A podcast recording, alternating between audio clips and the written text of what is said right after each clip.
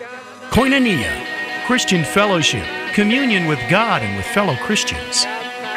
Koinonia, an association of people who share common beliefs and activities. This is Koinonia. This is community. And now, your host, Tom Brown.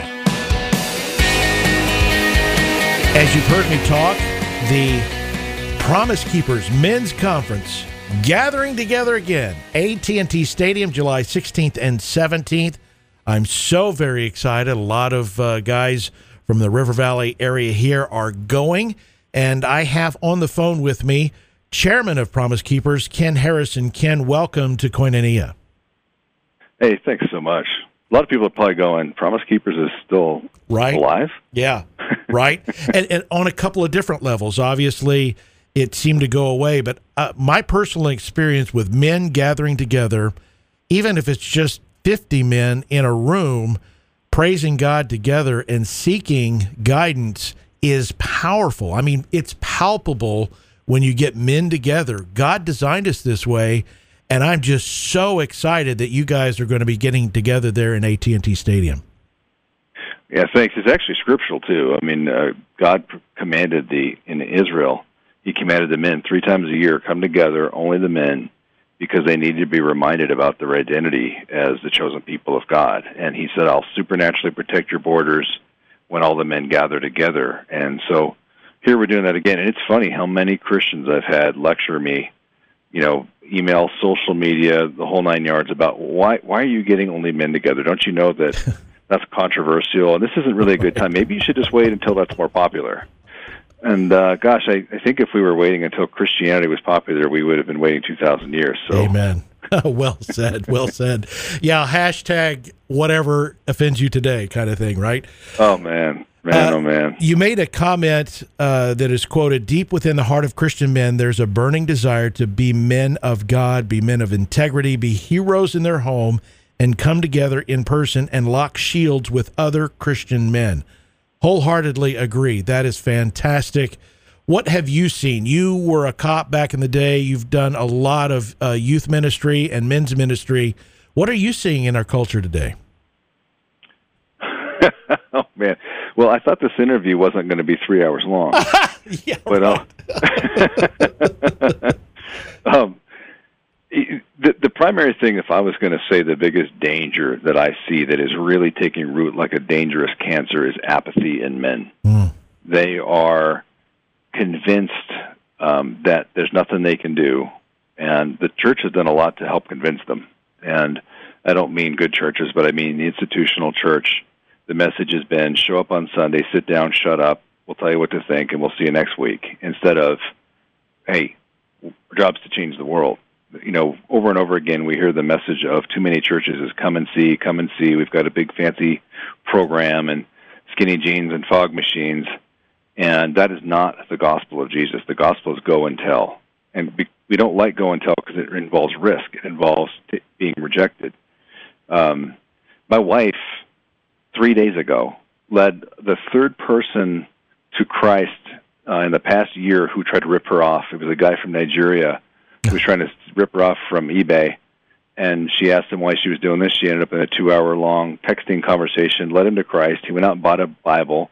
He went to church and he's she's discipling him. She led a guy in India who you know called her to tell her that the Social Security police were coming to her door. you know, I I called my wife when she went to the Franklin Graham prayer meeting a few years ago in Denver, and asked her how it went. She said, "I don't know." What, what do you mean? Well, there were 40,000 people there. I figured they didn't need, need me, so I went down to McDonald's. I bought 30 hamburgers, and I went and fed the homeless and led four people to Christ. Wow. That's the church. This is what we need to be yeah. doing as men. And, uh, man, I'm proud of my wife. I'm also terrified half the time. right. Hedge of protection, uh, you're claiming that for sure. Yes, yes. The theme for this conference, Stand Strong. What does that mean to you? We are being told um, every which way from Sunday right now. We're getting attacked, and I think men feel that.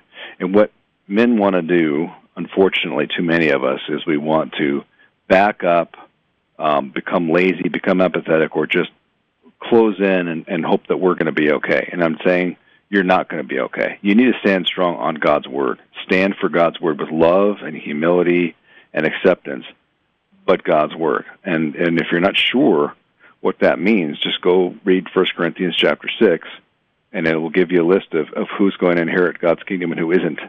And therefore you'll be very clear outside of the teaching of the world that is barraging us, um, clear enough to be able to stand strong and say, okay, you know, First Corinthians six says that um, verbally abusive people won't inherit the kingdom of heaven. Right. Well, I'd better uh, I better not be that myself, and I'd better be free to know that if I know somebody who's verbally abusive, I should go and confront them in love and say, "Let me let me show you the way to heaven." And there's a whole other list there that someone could look at and read. Absolutely. Ken Harrison is chairman of Promise Keepers. Everybody's getting together July 16th and 17th at AT&T Stadium there in Arlington. Everybody around these parts know it's Dallas where the Cowboys play, and uh, we're giving away tickets to go and also uh, giving you the opportunity. There's also satellite locations. I attended virtually last year, and it was powerful. Two reasons: one, the material, but two, when my wife saw that I was committed to getting together, even if it had to be virtually, she was encouraged and she was praying for me. And I think our wives and the women in our lives want to see us be godly men. Yeah, let me the stories, and I, you know, some people may be listening to this, and I guess we always assume they know what Promise Keepers was, and it was a powerful movement. But I was just talking to a woman uh, a couple weeks ago who said that her father was an alcoholic and a workaholic. He went to Promise Keepers. He came to her dorm room. She was 19, got on his knees, and asked for her forgiveness for being a crummy father. Wow. And mm. she said, now he's my best friend 20 years later. Man. Uh, when we took over, we had people who were giving, you know, small amounts of money every month, and we we called them just to see, you know, what's we're bringing Promise Keepers back. Tell us your story. And we called a woman who's in her 80s, and she said that she has been given five dollars a month to Promise Keepers for 25 years because her husband was a pastor.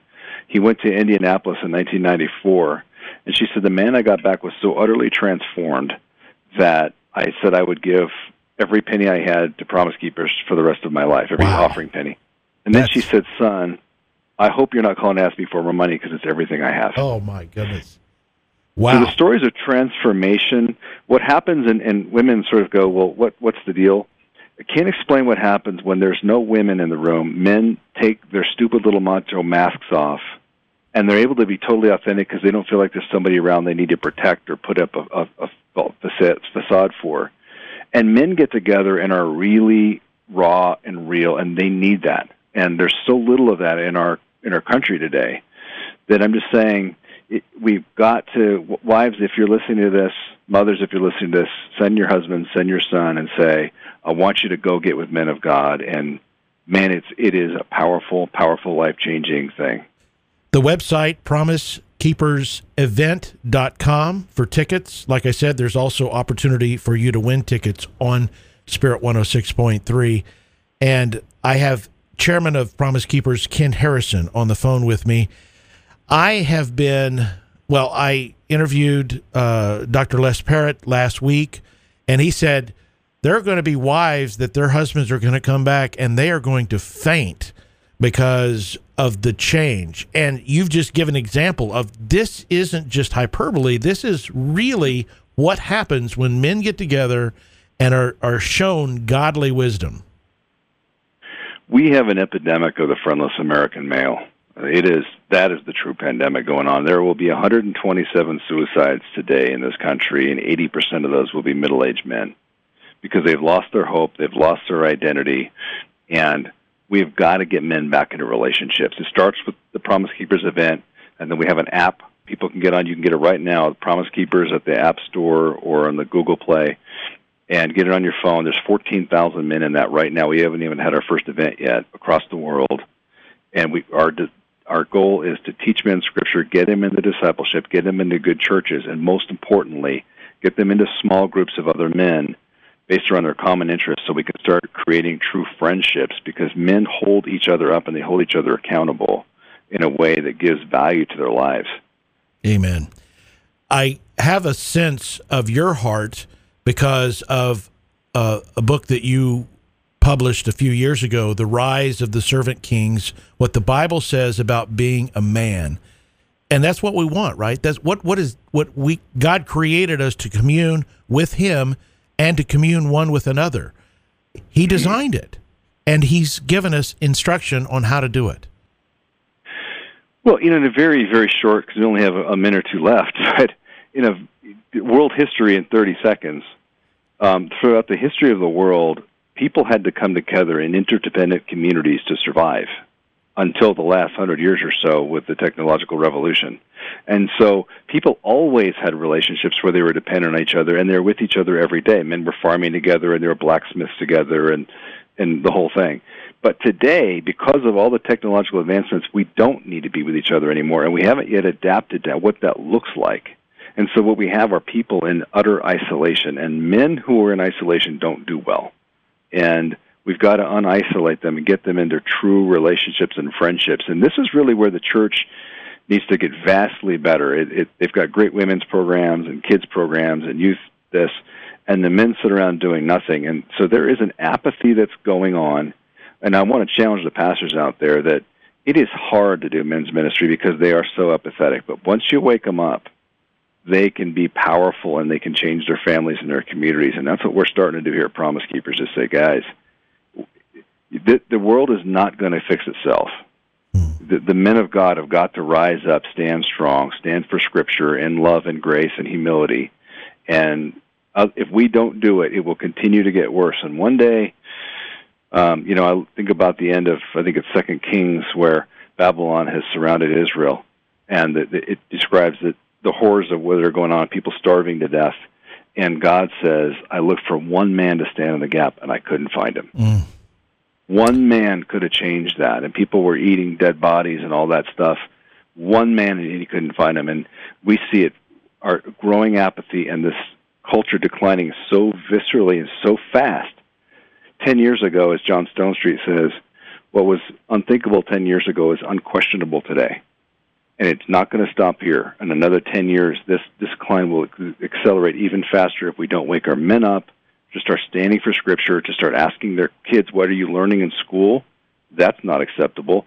Let me get involved in the school board. Let me get my wife involved in the school board. Let me start to teach you children what God's Word says and how that compares to the garbage that you've been learning in school.